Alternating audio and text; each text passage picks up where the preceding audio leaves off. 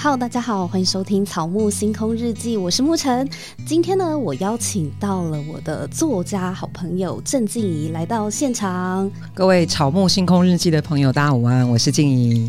静怡呢，她在今年的一月份呢，出版了她的新书，叫做《府城小姐老千金》，里面呢会讲述学生时期，然后到出社会，从台南到台北打拼的一些心路历程嘛。对，嗯，主要是我在经历一段醒觉的过程之后，我去回顾我自己青春期，然后求学时期，嗯，刚出社会，还有前中年期，好几个历程的一些心路的发现，嗯。哇，因为里面真的有很多很有趣的故事。其实，但是更重要的是跟我们今天的主题有关，就是我们今天的主题是要来聊皮克斯的一部动画片，叫《青春养成记》（Turning Red）。对，那为什么今天要讲这部电影呢？而且是要跟静怡来聊这一部电影，就是因为《青春养成记》它是在讲一个女生，她到了青春期，就是这个主角李美玲，她在青春期，她的。遇到的一些心理压力，或者是他在成长的过程中会遇到的一些呃人际关系的转变，或是跟家庭关系的一些呃隔阂。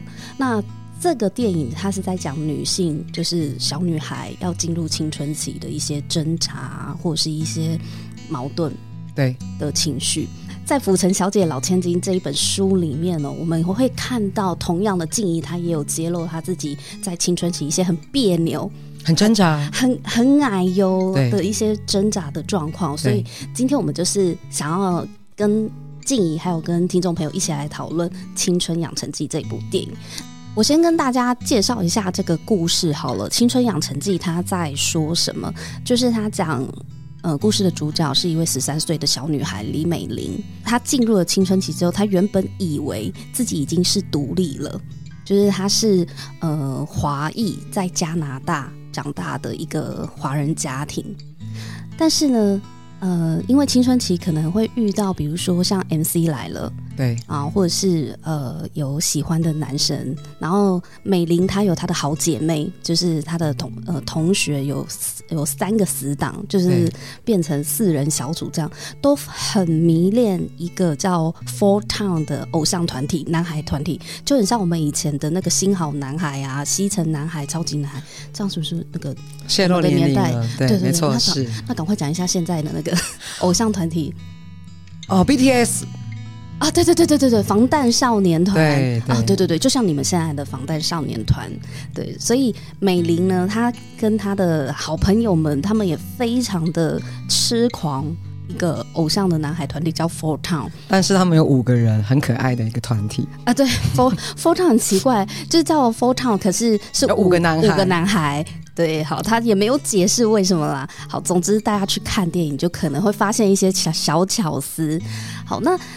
他很想要去看演唱会，可是呢，美玲的妈妈就是华人传统的那种妈妈，就会觉得这个是靡靡之音。对，没错。哎，剧里面用靡靡之音来形容，我觉得哇，他妈妈有念书哦。他妈就是不准美玲去看，就会觉得你你那个学生就好好的念书就好了，你不要去听这种无谓的靡靡之音。而且他妈妈还会批评，就是美玲的偶像就 Four Town 他们的穿着啊，穿着打扮很奇怪。对，就是在大人的眼里这是奇装异服，然后唱的歌是靡靡之音，所以就不准美玲去。可是你也知道，青春期的小女生，就是我们谁没追星过啊？为了追星，什么都做得出来。对，所以她就她就很压抑啦。就是，但是这个压抑到最后，她很想去，可是妈妈不让她去。然后再加上她妈妈就有偷看她的日记啊什么，就就发生了一些事情，然后让美玲本来呢，她是妈妈心里面的好女儿。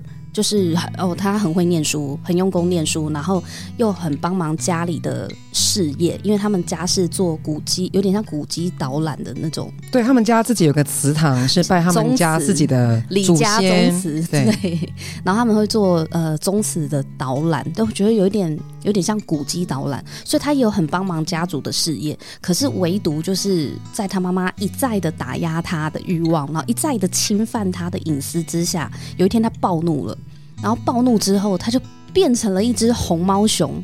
就是唐后他自己就吓到，他就想说奇怪，怎么我会变成红毛熊？然后才发现，就后来也掩掩饰不住了，他爸妈都发现他变成红毛熊，然后他自己很恐慌。结果后来他妈就跟他讲说，这个是我们祖先遗留下来给后代女女性子孙的能力。对的一种能力，也就是说，他妈妈也有变过红毛熊，他外婆也有变过红毛熊，他的阿姨们都有变过红毛熊。嗯，然后可是呢，是可以透过在满月之时做仪式，把这个红毛熊的这个变身能力封印起来。对。就是不会随着你的情绪变化，然后随时你就从人变身红毛熊。我觉得这有一点狼人的概念啊，有对不对？变身的概念。不过因为其实这个象征，因为月亮其实就象征着情绪。嗯，对对，在占星学里面，月亮也是我们内在的安全感啊、归属感啊，或是我们比较 emotion 的部分，就是情感面。所以故事大概就是讲说他他。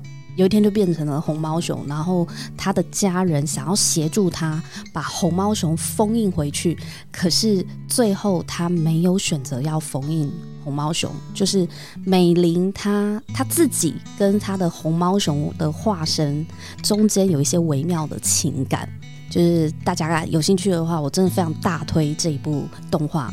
就是尤尤其是女女孩子，我觉得男女生都可以在这一部动画里面看到自属于自己青少年时期的成长的一些影子。对，但是特别是女生，女生对对，因为有些东西真的是只有女生才懂，就像有些东西只有男生才懂的那种默契。呃，这部片的导演他也是华裔的导演，就是哇，我觉得他非常的厉害，包含一些身体的变化啦，因为。男孩子跟女孩子在青春期时期性征啊不一样，对，不呃荷尔蒙性征的变化都不一样，所以有些东西真的只有女孩子自己才懂。所以包含 Turning Ray 也是，嗯，在剧中 Turning Ray 是变成红毛熊，可是对女孩子来说 Turning Ray 你马上一定会想到第一件事就是月经，对。对，所以其实它是一个互相呼应的象征。对啊，而且在青春期的时候，我我回想起自己的。青春期真的第一次月经来的时候，或者是整个青春期的身体上的变化，我是非常的惊恐的，好吗？嗯，你比起你当妈妈嘞，呃，怀孕的过程，我觉得青春期是更更无助的，更彷徨的，因为小孩子的身体本来是，你知道小孩子皮肤都很好摸嘛，就光溜溜的啊，真的啊，小朋友就是这样啊，皮肤都很好摸，光溜溜的。对，可是你进入了青春期，你必须要长毛。哦，还有青春痘，对对对，长痘痘，然后体毛很多很多的体毛会这个时候很明显，对，然后胸部的变化很奇怪，就是呃本来很平坦的，为什么会突然隆起这件事情，我们会觉得尴尬。然后身体女性开始会有曲线，还有屁股为什么会变得好像比较宽大？就是因为小孩不会去在意这些，可是到了呃，你真的要变从女孩走往女人的这个过程中，对，其实没有人很细致的告诉我们你即将遇到什么，没有。还记得我在国中的时候上健康教育课，嗯，但其实我的月经是在国小六年级的时候来的，上太慢了，对呀，啊，太晚教了。然后而且健康教育课是男老师来上。他根本没有办法提供给当时的女孩子一个正确完整的性教育、性成长上面的需求。应应该是说，教育呢有教，我相信有上课的同学也可以知道老师想要表达什么。对，但是他化解不了我们的尴尬。没错，他化解不了我们看待自己、看待别人的身体变得很奇怪的那种尴尬。那种尴尬在学校不会讨论的。对，在家里也不见得会讨论来。对 对，就是如果是比较传统的爸妈，所以我觉得美玲就是《青春养成记》，它它其实非常细腻的有有谈到这部分，然后还有就是青春期的孩子朋友真的很重要，没错，非常重要。我超喜欢美玲她的朋友，她的死党们好可爱哦，真的每个人好姐妹那种，大家呃 together，我懂你，你懂我，我挺你，你挺我的那一种，而且很有默契，很有默契，就是只要是好姐妹，你在我眼里就是最美的，没错，嗯，就是故事大概是这这样，然后。嗯对啊，静怡，那你觉得印象最深的五个片段是什么？我很好奇。我，我最喜欢也最感动就是美美啊，她变成红毛熊的第一个晚上，嗯，她一个人在房间里头，因为她父母亲把把她带到另外一个空旷的房间，嗯、把所有的哦东西都搬走、清走，因为怕美美突然变成红毛熊的时候会。啊！撞坏撞坏东西，破坏东西，其实也不止啦，也怕东西如果损坏的话会伤害到美美自己。嗯，所以其实是保护家具，也保护美美自己。嗯，所以美美就自己一个人在一个空旷的房间，只有一个床垫，只有一个床垫，因为不可以有床架，因为床架会崩坏，崩坏，因为他他突然变红了。对，她一个人，然后在经历这个过程。嗯，然后隔天，她的三个好姐妹就偷偷来找她，然后就敲窗户。那当然，美美很担心她的好姐妹看到她变成红毛熊，嗯、不知道会有什么反应。她很怕她的好姐妹所以她本来一直都想躲啊，对，躲在窗帘后面。然后，但是不小心就被看见了。然后，好姐妹们冲进来，第一件事情就是三个人一起抱着她，然后跟她说：“我好喜欢你哦。”然后一直那个艾比就一直摸她的毛，对，说好舒服，我好喜欢你，欢这个尾巴的毛。所以他们第一时间。他们只惊讶一点点的时间，然后立刻就表达我很喜欢你，我很爱你，你好可爱，好可爱哦。然后而且是直接用身体去触摸红毛熊，然后三个人抱抱着红毛熊，然后一直摸它的毛，摸它的尾巴，说好可爱，好可爱。哦，那一幕我很感动，很感动，很感动，因为那代表朋友之间是完全无条件的接纳。他接住了美美，不管她是任何的样子，任何的状态。无条件的接住他，包容他，嗯，所以是这个打开了美美开始去驾驭情绪的能力，因为也就是说，我要怎么驾驭我自己的情绪？第一关就是无条件的包容情绪，接纳情绪，才会有后一面的驾驭情绪。哦，那一幕我很感动，非常感动。我也很感动啊，因为我觉得有时候我们就是这样，我们可能会对自己有些批判，或会觉得我们自己变丑了，我怎么变成这个样子？是不是会讨人厌？然后就想要遮遮掩掩的。对。但是你并不知道别人实际上看到你这样，他是什么样的感觉？你不知道，嗯，你只是活在自己的想象里，你会觉得他们会不会笑我？会不会觉得被我吓跑了？结果后来发现没有哎、欸，他的好姐妹看到她变成红毛熊，虽然惊讶，可是下一秒的反应，我就会觉得真正的朋友就是不管你是什么样子，他。都是支持你，都是接纳你的。对，所以我也是跟你一样，我觉得那种被接纳的这个朋友之间的友谊，姐妹之间的这种友情，最后就是支撑美美的情绪。我觉得他后面把它连接到情绪，这这个处理很高明哎、欸，就是他他后来他妈妈不是就。就觉得说美美，你要小心，你要控制你的脾气。你只要脾气一激动，红毛熊就会显现出来。他们还做了情绪测试，没错。那那真的很可爱。情绪测试太好笑了。然后美美一一过关，而且美美过关的重点就是，只要她情绪快要压起来的时候，美美就会想到她的好姐妹对她无条件的包容，真的，她就会立刻扛涨。嗯，我觉得过关。哎，我觉得这一段的描述很。我很喜欢这个桥段的安排，嗯，因为我们人的情绪通常都跟不安全感有关，对。可是当一个人真的遇到无条件接纳他的人，无条件爱他的人，是可以克服那个不安全感的，没错。不管那是什么情绪，对，愤怒、嫉妒、悔恨、悲伤、悲伤、害怕，对。但是如果你有一股爱你的力量支持着你。你就会变得很平静。对，真的推荐大家去看那一段，超好笑。嗯、其实整部片都很好笑，啊，其实很好笑，很动人啊，真的。嗯，所以这个是你第一个最有感的那一幕，非常有感，非常有感，很感动的。那、啊、第二个呢？好，第二个就是红猫熊哦。应该说整部片有一个很重要的一个议题，就是在讲所有的大人啊，只要是成年人，都会把红毛熊视为是必须要封印的，必须要剔除掉的，不好的，不好的。嗯，红毛熊是必须要藏起来的，嗯，奇怪的东西，嗯，它应该要被处理掉的。呃，对。但是在剧中啊，所有的孩子，美美的所有的朋友们。都非常喜欢红毛熊，他们还利用红毛熊赚钱呢，拍照做周边商品，然后一起拍 MV，对，它变成吉祥物，吉祥物啊！所有的孩子，没有任何一个孩子对红毛熊有批判，有批判，或者是觉得它奇怪。所有的孩子第一眼可能觉得是惊吓，在一秒之内就会变成惊喜。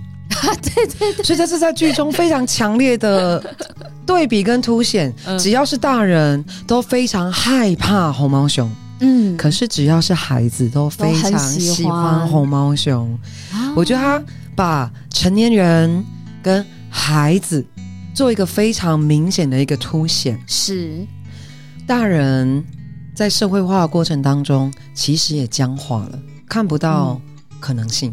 但孩子没有，嗯、孩子没有社会化的束缚，嗯，没有成长经验当中的限制，所以任何来到他面前的新的事物，很容易就可以接受，并且喜爱，哎。真的耶，嗯，你这样子讲，我回想，哎，对，就是在剧中好像有，好像有一条分割线，就是大人普遍觉得红毛熊很恐怖，害怕，但是孩子没有一个人害怕红毛熊，非常喜欢，对，就是。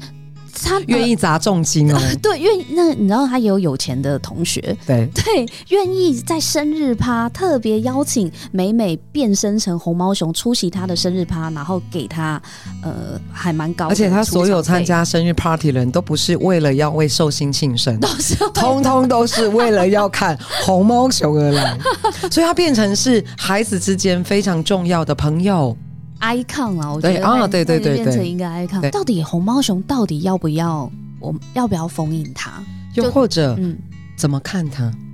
因为你带着什么角度看红毛熊，会走向不同的发展。因为红毛熊其实它的象征就是象征我们的情绪，特别是比较负面的，或是比较激烈的情绪。对，嗯，在在这个剧情里面，它是有这层的象征意义在，所以它的长辈们。都会把它视为洪水猛兽，就是我不可以，我不可以让自己太激动，我不可以太愤怒，不然我的红毛熊压起来的时候就会出来吓吓到别人，或做出一些破坏性的事物，所以我要封印它。对，这也有一点像是内在的阴影的那种感觉，我们不可以让它跑出来。对，可是可是小孩的世界真的不是这样看的耶。嗯，就像你说的，小孩好喜欢他哦。所以小孩看到红毛熊的时候，会带来创造。嗯，因为其实，在剧中就是他们把红毛熊当做是一个 icon 嘛，嗯，所以他们愿意花钱啦，做所有的周边商品啦，然后跟他互动相处，就。创造了金钱，创造了他们后来可以去看演唱会的钱。对他们，他们利用红毛熊赚钱，是因为他们要去看演唱会，他们要自己买票，因为没有家长愿意买票给他们。对，他们家长都禁止他们去追随什么靡靡之音，所以看法不一样，其实会带来创造。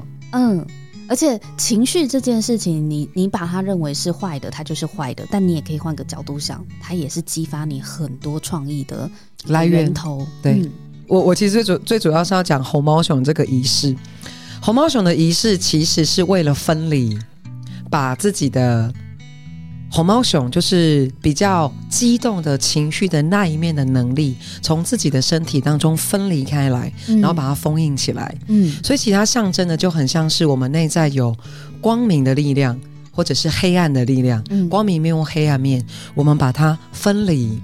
所以，其实整个红毛熊的仪式在做的目的是为了把自己的能力、把自己的情绪分离。耶，我觉得这段其实对我来说，会觉得它触动到我们在生长过程当中一个很重要、我们大家都会经历过的事情，就是我们要把黑暗面视为是不好的，也就是它必须要被我们的人生所驱赶跟压抑。红毛熊的仪式象征着我们从小到大。我们要把不好的情绪，嗯，黑暗面所驱离、所压抑，我觉得这个是在整个剧中当中，其实蛮触动到我的。看到那一幕，其实我是非常想哭的，很难过的，因为很难受。因为他的仪式最后就是把红毛熊赶回竹林里，然后人就是人站一边，然后红毛熊站一边。没错，对对，就是这个分离的感觉，就好像我们要去割舍掉这一块。因为其实，在剧中是。人要走过去，美美要走过去镜子，对，走过去镜子的那个瞬间，人往前走，然后红毛熊离开。就会离开，往后离开，所以两个两个美美是走向不同的方向，但其实美美在走到镜子要往镜子走的方向的时候，美美看到的全部都是红毛熊为她带来的快乐的回忆，嗯。美美一边往前走，一边想到在呃过去，她跟朋友一起玩的画面，嗯，跟同学们一起拍 MV，然后拍照的画面，然后她跟她的好姐妹们一起跳舞唱歌的画面。所以其实美美只要想到红毛熊，想到的都是快乐的、光明的、正向的画面跟回忆。嗯，所以美美她到最后并没有。让红毛熊离开她，她留下的红毛，她留下红毛熊，是因为对她来说，她留下了快乐的回忆，嗯，她留下了正面的光明的力量。这跟大人看待红毛熊的视角完全不一样。因为红毛熊对美美来讲，比较像是一个伙伴。啊，对，不是像朋友，对，对，就是自己另外另外一面的自己，其实。对美美来说是有欢乐的回忆在的，对，有快乐在里面的。所以我常会觉得情绪也是一个力量，而这个情绪的力量，它其实本身是中性的，嗯，它并不是绝对的好或绝对的坏，它完全端看我们怎么看待这个力量或怎么运用它。对，嗯，但力量本身、情绪本身是中性的，是人怎么看它。但当美美是把它视为伙伴。欣赏他，了解他，跟这个伙伴合作，嗯，他就会成为一股向上飞扬的光明的力量，而不是像我们过去或者像大人一样是摒弃他、厌恶他。其实我觉得最核心是害怕他。嗯，因为、呃、可是那个害怕，我觉得背后是因为不熟悉，对我们很陌生啊。对，就他是谁？为什么我会变成红毛熊？为什么我会这个样子？我，我不知道该怎么办。对，我从来没有遇过，所以很恐惧。嗯。所以，当我们很恐惧的时候，我们就会不敢去正面看他。嗯，可是，当我如果我们正面去看红毛熊，就会有机会看到红毛熊很美丽的那一个面相，或者是很有创造力。对，也可能很受欢迎。对，其实还有一个段我觉得蛮感动的，因为在做红猫熊的仪式之前，嗯、就是要在月圆的哎。时刻、哎、对。好，因为他们一家人一家女人在等月圆时刻了，在做正式的仪式之前呢、啊，美美的爸爸叫老李，哦、老李就在整理房间的时候看到美美的录影机，因为之前美美跟他们姐妹们有把他们跟同学们一起。在课后贩售周边商品，对对对对，画面录下来，嗯，拍成影像。对，然后他爸爸老李就看着那个录影机的画面，很感动，很开心。然后老李就带着美美的那个录影机去美美的房间跟她说话。这个是在他要封印红毛熊仪式之前一刻，之前一刻，对，对，要走出房门之前的前一刻。嗯，老李就拿着录影机给。美美看，就说：“这是你拍的吗？”嗯，然后那个口气是很惊艳的，很欣赏的，对，很开心的，很喜欢的。的然后老李说了一句话，他说：“你真该看看当时你妈妈，真是不可思议。”嗯，他说：“你妈妈的红毛熊很不可思议，很大，对对，很不可思议。”对，而且老李的口气是很，就跟在讲美美的录影机的。录影的内容是口气是一样的，赞叹，对，是欣赏赞叹，赞叹，觉得哇哦，你真应该看看你妈妈的红毛熊，哇，真是不可思议啊，哇哦的感觉，对，是哇哦那种感觉。嗯，其实那段，其实他很，他很，因为老李不是一个情绪很大的人，嗯，但他是一个比较温和的男性，嗯，但其实那一段虽然。呃情绪起伏不是很大，它是那一段父亲对女儿的欣赏，还有一个男人对太太的欣赏，那段其实我觉得很感动，其实会想哭，会想哭，嗯、呃，因为他是他不是那种花言巧语或者是很美丽的而且而且大家要记住哦，红毛熊在《青春养成记》里面的象征其实是不好的情绪。对，害怕的是害是令人畏惧的，是很多人想要把它封印起来的，想要跟它隔绝开来的。嗯，但是如果你的老公、你的老爸，他是带着这种“哇哦”的赞叹的口气去看待你认为你很不好的地方，嗯，你很不 OK 的地方。是不是很想哭？因为在那一刻啊，我真的可以感受到老李对玲玲 哦，玲玲就是美美的妈妈。对，那一刻我完全可以感受到老李对玲玲的爱。因为其实，在剧中主角是美美，所以其实不会多加琢磨啊、呃，这对夫妻的爱情或相处。嗯、可是其中几幕其实是有暗示的。我那一刻完全可以明白为什么玲玲会选择老李作为她伴侣。当你看到玲玲真正的红毛熊的时候，你更能明白这是真爱。对，因为玲玲啊，在当年她青春期变成红毛熊那一刻，是为了老李哦。当然，那当年可能叫小李啦，现在是老李，是为了李先生跟自己的妈妈杠起来耶。因为在剧中有暗示，因为呃，外婆啊，就是玲玲的妈妈美美的外婆，在右方呃右眉上面有个伤疤，嗯。然后剧中有暗示说，外婆右眉上面的伤疤是玲玲当年变成红毛熊，为了跟当年的小李要在一起吵架所留下的伤疤。因为在对，因为在剧中有两次啊。呃，外婆讲到当年的事情的时候，她会摸摸自己的那个疤痕，就是看好细哦，我看很细。哇，外婆会摸，一边摸一边说：“当年呐，这样子，我跟你妈妈感情很好，本来也很好的。”所以暗示了这件事情。但我其实完全可以了解，为什么玲玲当年会为了小李跟他妈妈杠起来，而且甚至还打伤他妈妈。他其实很自责。对，嗯，但我可以理解，因为。现在老李，当年的小李，真的是无条件的爱着玲玲，连玲玲都很害怕自己的红毛熊，自己最爱的妈妈也不要这个红毛熊。对，可是有一个人要这个红毛熊，而且是欣赏的、赞叹的。哇，哇就是小李。嗯，我、哦、很感动，很感动。所以我觉得这个部片虽然整部片都在讲女性啊，就是女孩跟女人，但其实。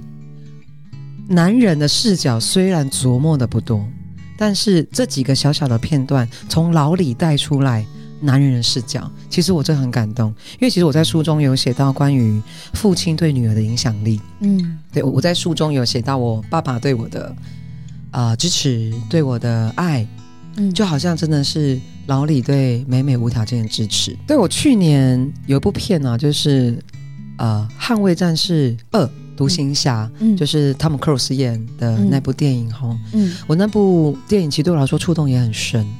他谈到了一个男人到了中年的时候，嗯，怎么看待自己，怎么看待自己的事业，看待身边的朋友、爱情，嗯，还有后劲。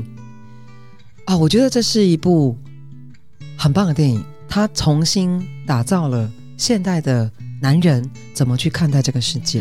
我书中有写到这，应该应该是说。他提供了呃，男人也可以有不同的面貌，对，就如同女人一样，女人也不是只有单一的面面相而已。对，对，哎，而且我看我我读这个《浮城小姐老千金》，我有看到你写《捍卫战士独行侠》，对，我就觉得哇。你跟我看的是同一部电影吗？为什么你的视角可以看到我没有看到，而且这么深刻又，又又觉得哇，你讲的非常的有道理的。这跟我父亲有关，就好像老李对玲玲的影响力哦，然后老李对美美的影响力，你有过这个感受对不对？你父亲就像老李吗？我父亲真的很像汤姆克鲁斯，真的假的？我指的是那个视角，嗯，还有那一种成熟、谦逊、自省，嗯，温柔、包容。的那种态度，就是那类型的中中年男人，嗯、对，非常非常的敦厚，嗯，对，很有府城绅士的气息。我没有想过有人看《捍卫战士》会想到自己的爸，就是我。我觉得一定一定也有人也有这样子的感受。欢迎在下面留言。对，对然后欢迎大家可以 可以看《浮城小姐老千金 》对。对，其实我这部其实我这本书当中还有写到另外一篇是关于男人的视角，那就不是中年男人，嗯、是比较年轻的男人。嗯，就是哦，我有个很好，我有个朋友啦。他在讲他太太的时候，讲他的家庭的时候，讲他在转职的时候，让我很惊艳。原来跟我同辈的男人会这样看事情，原来男人的视角也有这样子的角度，也很多元，非常多元。嗯、哇！所以我在这本书当中，不只是写我自己，我也写我自己看到的，我身边的不同的年龄层的男人，他面对现在的世界。他的态度、他的角度、他的心情的变化，我就非常的感动。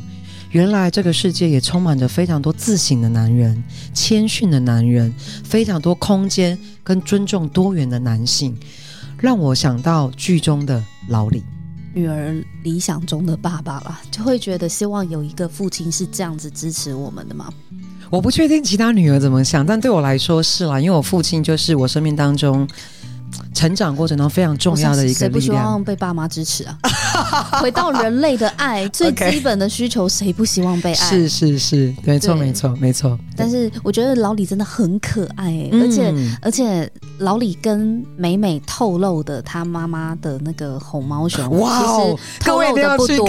对，他透露的不多，他只有点到就说：“哦，你真应该看看你妈的那个当初当年的红毛熊是多么的不可思议，不可思议。”然后他说很大。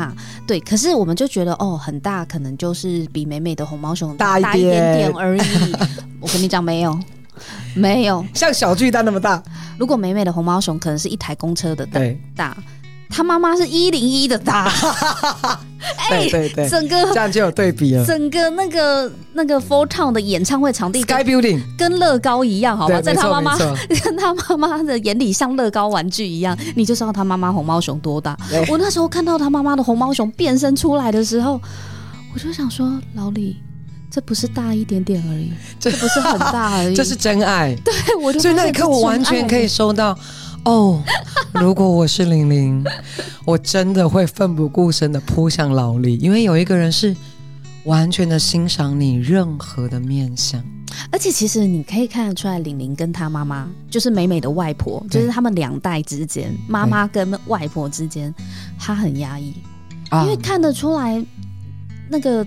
那个外婆她也是非常高压控制，对，一板一眼，就又又在更上一代的女性吗？就阿嬷那一代的女性。对，你想想哦，当年要从东南亚，嗯只身去到美国、加拿大，嗯，的华人家庭，嗯、那要多么的坚毅，那要多么的容忍，才有办法存，才有办法存存活，嗯、而且让他的孩子可以体面的受教育，生活下去。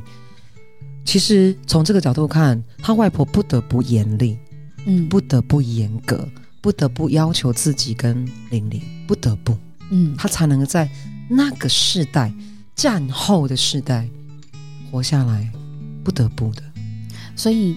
那我就有人，就我看网络上面有人在讨论，就是到底为什么玲玲她的红毛熊会特别巨大？啊、因为玲玲的姐妹的红毛熊也也跟美美差不多而已，对对对，就是公车等级这样子。对，只有 只有玲玲的红毛熊像一零一那么大，对，吓死。对，就有人说那是因为她即便已经当人家的妈妈了，对，你都看得出来她在面对自己的母亲的时候，仍旧在压抑。对，所以其实我要顺着这个母亲跟女儿之间的关系，跟很矛盾、相爱相杀的关系，我觉得这一段真的是很值得我们聊，因为他最后其实是玲玲的妈妈为了自己的女儿释放了自己的红毛熊，就是外婆为了救玲玲，她释放了自己的红毛熊。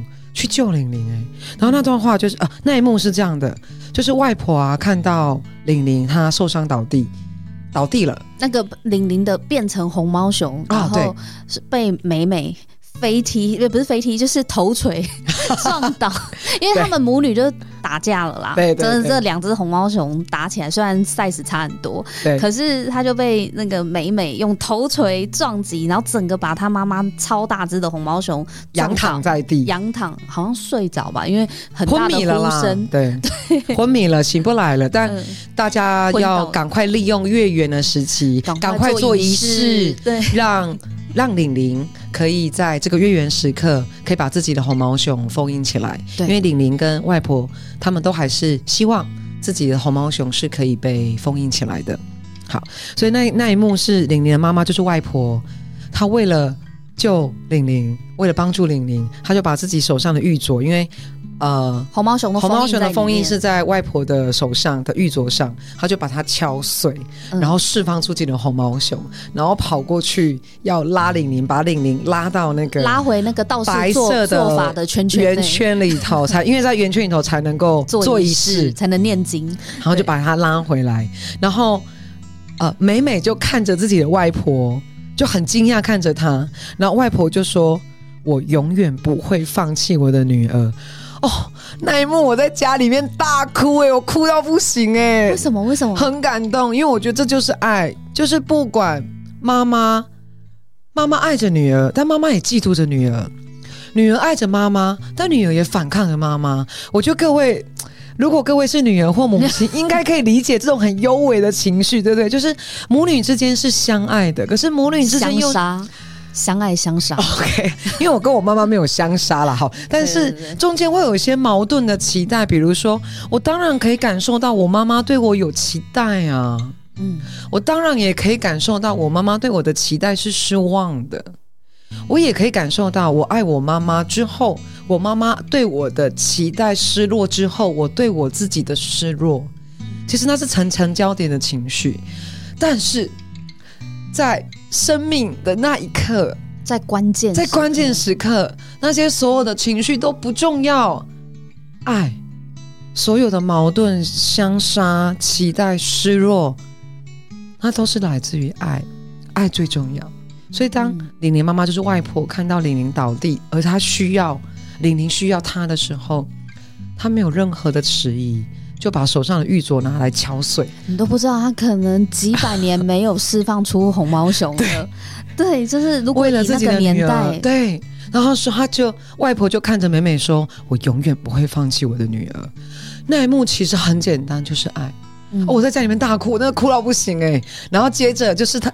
玲玲的美美的阿姨们，阿姨们就是玲玲的表姐、表表姐妹们，通通释放出自己的红毛熊，然后冲出去要把玲玲拖拖回白色圆圈内。他们要拖一栋一零一，但是需要很多只红毛熊一起拖。对，哦，好感动！我那幕真的哭到不行哎、欸。然后姐妹们，就是美美的阿姨们，就跟妹妹说：“她是我们的家人。”嗯，其实很简单，就是爱。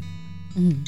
哦，那个是家人，这就是家人，这就是无条件的爱。平常打打闹闹啊，说说笑笑啦，或者是会讽刺彼此啦，唇枪舌剑。对，但在关键时刻，就是爱，就是站在一起，呃，站在一起。为了爱，我愿意释放出我过去我不想使用的力量。为了爱，什么东西，恐惧、害怕、担心，我都可以放下，放下，或是我愿意为了你打破我过去的原则。对。因为我觉得对外婆来说，封印红毛熊就是她的原则，比不上我女儿，比不上。为了我女儿，我什么事情都愿意做。我真的大哭哎，我没有办法。我看着迪士尼的动画大哭。我今年都四十了，然后我看迪士尼的动画大哭，我真的哭到不行，我太感动了，太感动了。可是看你的书，某些篇章也会让人家心很酸呢、啊。真的哦。其实我看你的书，我有、嗯、我有几幕，你写到你跟你爸爸。就是，哦，不，不能，不能再透露。就是，就是你，你，你爸爸对你也真的是无条件的包容你，就算你释放出你青春期的体型不输红毛熊的自己。我其实 你爸也是个小镇，对，我我本来 我本来我本来想把我青春期的红毛熊的照片放上去哈，因为各位怕影响销量，他就不放，对，我不敢放，因为各位各各位听众朋友，你想象一下，我身高是一百五十八公分，我青春期的时候体重是八十三公斤，那个就是红毛熊，其实就是红毛熊，所以为什么我看《Turner Red》这部片很有体验？因为我本身在青春期的时候，我变身过红毛熊。但我的父母其实对我红毛熊很爱你耶，嗯、你，你好好说话。不是，他一定要去看这这本书。就是如果、嗯、如果你对这样女性的成长，你好奇，你有兴趣，想要知道静怡她到底呃她过去有哪些片段，真的跟《青春养成记》里面有某一些点非常呼应的话，很建议大家去买书来看的原因，是因为你可以在里面，其实你可以看到每一个人。的成长，每一个人的家庭真的都不一样。对，因为其实不只是我父亲，还有母亲。我里面有写到，啊、呃，我妈妈的对我的爱，其实里面有两篇是写到我妈妈。妈妈的爱跟爸爸爱不不一样，真的不一样，都不一样。他们表现的方式是不一样的，嗯、但对我来说都是无条件的托住我，无条件的支撑住我。让我可以安全无虞的度过我的青春期。我必须要讲，你青春期的红毛熊真的是有够任性的，真的，他真的很任性。可是你可以看到他爸爸是怎么跟他互动的。对，嗯，他爸也不是走那种浮夸系列，就是你知道老一辈那一个年代的父母，大部分都是默默的做。所以我其实看到你爸爸，你只要写你爸爸妈妈，我都有点鼻酸，嗯，就有点 touch 到。我对，因为我爸妈不不每个家庭不一样，我爸妈不是这种路数的。对，但我爸妈就是真的很朴实无华，很低调，他们完全就是台南人的父爱，嗯、台南人的父爱跟母爱，府城千金都是被宠出来，被老郑宠出来的，可以这么说吗？可以这么说，对，你爸就明明就把你捧在手心上，是真的，是真的，有够幼稚的。小时候，小时候，他小时候真的非常幼稚，非常幼稚。所以大家如果有兴趣，可以看我的书，因为我觉得应该是，应该也有蛮多女孩子跟我在成长的过程当中遇到相同的处境，很多啊。对，那如果有机会可以跟你呼应的话，我觉得也可能有机会可以让现在的父母亲可以参考一下，因为我觉得青春期的别扭跟偏执是跨时代的。嗯，对，而且是你不用期待孩子自己讲。孩子如果会讲，他就不是孩子了。对，因为你看，我都到四十岁，我才去反省我自己，回看那段时间。但青春期的孩子真的没有余裕，或者是他可能接不住父母的爱，对，他不知道怎么接，他看不懂那是爱，他看不懂。所以我觉得，在《浮城小姐老千金》这本书里面，也谈到了很多亲子的互动跟沟通。对，我跟我父亲跟母亲可以，提供给听众朋友做个参考喽。嗯。最后，最后我想讲一个部分是，是因为这部片还是有太多可以讲的东西。但我我最后想想跟牧尘分享一个点，就是我觉得这部片呢、啊，其实是在谈很多女孩，嗯，女人可以有什么样子，嗯，因为其实剧中有四个十三岁的小女孩，就是美美跟她的姐妹跟她的姐妹们，这四个人各有各的样子，呃。他们是用颜色来做区分，他们这四个人啊，都有各自的颜色。但我觉得，我觉得这可能是动画上面的需要，因为他没有办法像真实的，呃，比如说真实的电影或真实的剧中，我们会用服装或者是用长相来去做区分。在动画当中，我们应该是需要凸显人物的特色，所以颜色是最容易做出人物的个性的特色的区分。嗯，所以在剧中啊，他们是。他们用颜色来做出区分，但这四个女孩子都有四个不同的样子。但我老实说，这四个女孩子都不是主流价值当中的美丽，都不是美女。我直接讲，对，但各有各的美。呃，我觉得她蛮妙的，就是包含主角李美玲，她也不漂亮啊。我当我看完这部片的时候，我就跟静怡讲说：“静怡，我好喜欢她的脚踝哦，她脚踝好粗哦。”就 是我的脚踝，因为我就是个粗脚踝的人，嗯，对，所以我我发现竟然有一部皮克斯的动画电影，很真实，很真实的画出了一个女生终于不要再是细腰然后细腿的了。对，因为其实剧中啊，美美有个出脚踝，嗯、然后艾比呢，整个人很野性哇，艾比是韩国韩国裔的，对，她很野性，她很野性美，嗯、但是而且她长得。真的不漂亮。好，然后还有一个是 Miriam 呃，然后他戴蜜瑞，他戴牙套。哎、嗯，对，那个另外一个呃，因为我忘记她的中文名字叫什么，他翻译叫什么？她的肤色不是白色，她是呃，应该是中南美裔的肤色，卷、嗯、头发，卷头发，然后有点黑人血统。对，是肤色是黑的，嗯、所以各位你各位听众一定要讲，就是终于我们在。现在的主流就是商业片当中，不会总是出现皮肤白，然后五官很细致，就是身材很好。对，就是主角他的美或是它的形态可以有各种样子。其实我是觉得很感动的，其实这部片带出很多女孩可以有什么样子，我一定要女人可以有什么样子，我，我一定要爆料。就是我看完这部片，我推荐大家去看，然后。我是有点激动，其实我是有点想哭的，在跟他讲说，我看到那个出脚踝了，然后静怡就很纳闷，你那个时候很纳闷说出脚踝有什么好哭的？对对，然后我就说不不不，因为那时候静怡还没看的，我还没看，对，他还没看，他一直强调出脚踝，我很纳闷。然后他原本以为我的出脚踝只是个夸张形容词而已，没有。后来他看完之后，他说。他真的是出脚踝，他真的是出脚踝。你知道出脚踝这件事情对我来说有多么重要吗？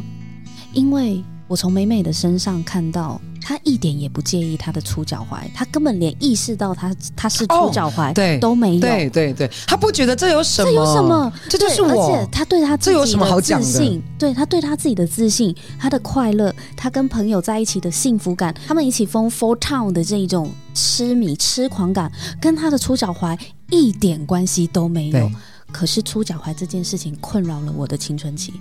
困扰了我的少女时代，哦，所以你的红毛熊是出脚踝，我的红毛熊是八十三公斤。不是啦，我觉得这个就是容貌焦虑。啊，我要讲的是这个，是是，这个就是我们青春期的时候，其实包含到长大，嗯、对，都会有容貌焦虑。而且不只是女孩子，其实男孩也，也有，男孩也是。所以我真的很感谢这部动画的导演石之宇导演，就是他让主角们。可以有这么多不同形态的呈现，而且重点是。我们会喜欢。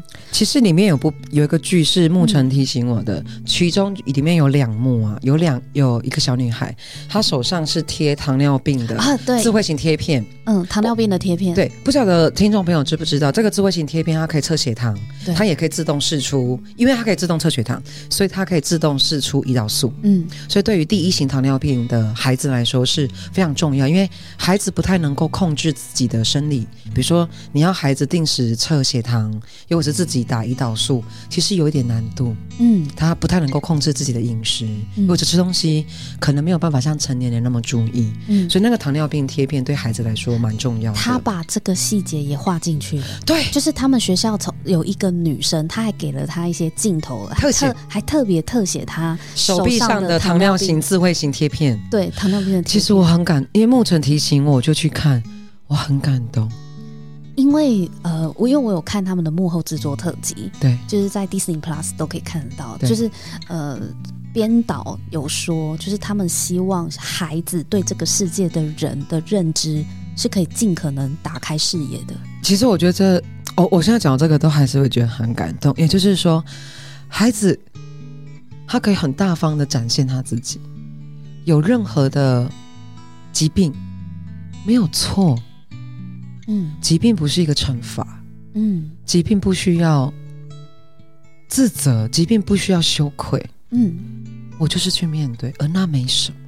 而且，其实让孩子知道这个世界也有别的跟他不一样的孩子。对，那没什么，这是在打开他们的心胸。哦，那一幕我很感动，我现在讲到都还是会，都还是会很想哭，很感动，因为我们终于可以不用一部片带着怜悯的心情去看孩子。嗯，那没什么。你有第一型糖尿病，OK，Fine，面对。我们还是朋友，我们还是玩的很自由相处。你可以自由自在的在学校，对，嗯，我们不用带着怜悯的心情去看可能有身体疾病的孩子，那没什么。出脚踝也没什么。对，我要呼吁，如果你现在为了你的脚踝而感到困扰、而感到焦虑的听众朋友或是小小妹妹们，对，出凸脚踝真的没什么，八十三公斤也没什么。对，看看我，对，就是还是有机会让自己成为自己嗯。想要的样子。嗯就是就是大家还是喜欢你的，因为如果你看了《青春养成记》，你真的会好喜欢主角们，就是这四位，他们真的不是传统的美、很漂亮的那种女孩子，可是他们散发出来的自信真的很迷人。其实除了李美玲之外，我最喜欢的就是艾比，但是艾比很野性，很野性。他虽然野性，可以用嘴咬住篮球，真吓死我了。她明明，可是你看他明明这种野性，对不对？但是他的打扮是非常喜女孩子的，他会穿吊带裤，她对戴发箍，戴发箍，长头发，长直发，还是可以用嘴巴咬篮球。哇，他木他双手接篮球，然后用嘴巴咬篮球，超野性的，都大笑，好可爱。可，可是我好喜欢哦，因为。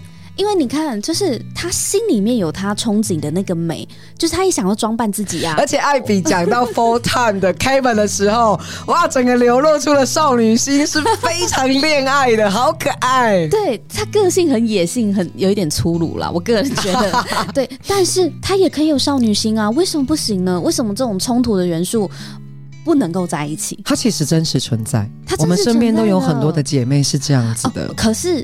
过去比较压抑的社会，社会的价值可能会让有一些比较中性或比较粗鲁、自认为我的个性就比较大拉拉的，他会不好意思去尝试比较柔美的那一面，会不好意思的。哦、但艾比没有，她、嗯、可以很女人，她的外在很女人，但她内心还是很狂野。对，她可以有不同的面相。对，所以其实有一个部分就是在讲女人的样子，我觉得这也是我这本书里面。其实有好几段都是我写出我对女人的样子的观点，不管是我在讲哦，因为我本身是低音部女生哦，就是我的声音是很中低音的，应该不是中低音，是低音。啊，没关系，我们影后谢盈萱也是，我的声音应该比谢盈萱低吧？呃，周迅也是。哦，对啊，周也。对对，对，周也。其实这种这样子的女生，大家应该在荧幕上也见见。对，因为现在也慢慢有更多的样子的女明星出来，哦、所以各位想象一下哦，我小时候生出来就这个声音哎，所以我我我在襁褓，你哭就是声音是是，对我我我小时候在襁褓期间，可能我呃医生护护理师把我从枕间抱出来的时候，就哇哇这样哭。你可以想象对我父母亲来说有多冲击吗？就是哎呦，我那个谁得啥一个好心啊！以为是儿子有没有？哎，不是查某呢，我这边得啥出来，更是好心啊！哇哇，这样子哭，所以我其实从小对我的声音其实是非常的羞愧的。嗯，但我就在书中我写到有有一篇文，我是写第一部女生，其实是写到女人可以是什么样子。嗯，所以我是花了很多年的时间去接受我的声音这么低。去欣赏我自己，然后包含在书中我也写到，大家可以如果如果有看到我的书，我讲到我谈女人力，我谈到女人力就是女人的力量，女人的力量到底应该是什么样子？女人的力量可以是什么样子？嗯，其实，在书中我很想把我对于女性的样子的观点提出来。如果各位女性的读者或者男性的读者也，也有谈到男人的观点，啊、哦，对，有谈到男人的观点，其实他男女都有写，对，就是他对这个社会上的观察，对，所以因为性别是最大的差异，嗯，我们社会存在的各种差异，但性别就是最明显的两极化的差异，嗯，所以，呃，这是我很想要跟这个社会引发共鸣跟讨论的地方。应该到底女人可以有什么样子？应该是静怡，你把性别以前是泾渭分明的这个界限。二元对立，对，但是你你随着你的观察，你也发现现在其实那个泾渭分明的线已经慢慢的模糊掉了。我我不会觉得是模糊掉，而是嗯，光谱的样子变得更多种了。以前就非黑即白啊，对对对，所以我觉得它这个线是模糊掉的，可以移动的。对，意思就是说它不再是一条直的线去分类了。我的意思是这样，是它模糊掉是指说它变成是你可以有不同的样貌，而不是它变成是这条线变成带状了。嗯，它不再是一条线，对，这条线变宽了，它没有要把你归类了，对，嗯，现在是，我觉得有这个有这个对话的空间在，所以在书中我也分享了我自己的观点，都觉得非常非常希望可以跟更多的女性或男性去讨论，哎，女人可以有什么样子，男人可以有什么样子，而且你除了观察到呃性别的一个转变，就是大家的性别意识转变之外，你也有讲到年龄。就是从幼儿、青少年到呃中年，中年，对，就不同阶段，其实我们正在这个时代，我们正在面临什么样的挑战？哦，对，没错。里面包含我有谈到，就是我到了中年，我现在算是即将跨，就是其实很很接近，我现在算前中年期了，已经马上就中年了。就大家对于我我这样就是四十岁嘛，我四十一岁，四十一岁，对，就是要不要生小孩，抱着关切的心等等。一个女人是不是来到这个年龄，应该要孩子有，应该要有一个婚姻家庭孩子？其实，在书中我都有。分享我自己的观点跟看法。很多女性朋友在这个阶段会有生育焦虑。对，嗯，就是不见得他们是真的现在立刻要马上生。对，可是所以很多人去做冻卵啊。对，就是就是，其实这是一种焦虑啊。这是一种焦虑。嗯，对。就会是一种焦虑，就是为自己保留一个选择。对，所以其实我们我们在不同的年龄层的阶段，真的会遇到某一些压力在的。那我们今天也恭喜，就是静怡在今年出了她的书《府城小姐老千金》，里面真的有非常多的主题是关于，比如说台湾、台南饮食、妇女、母女。男人们、女人们、工作，还有生育焦虑、容貌焦虑等等的，你真的在里面可以看到现在台湾社会现象的缩影啦。所以也欢迎大家，如果对这本书有兴趣的话，把它买来看。谢谢。好，那今天谢谢静怡来跟我们分享到这里，谢谢沐晨，谢谢大家，下一集再见喽，拜拜。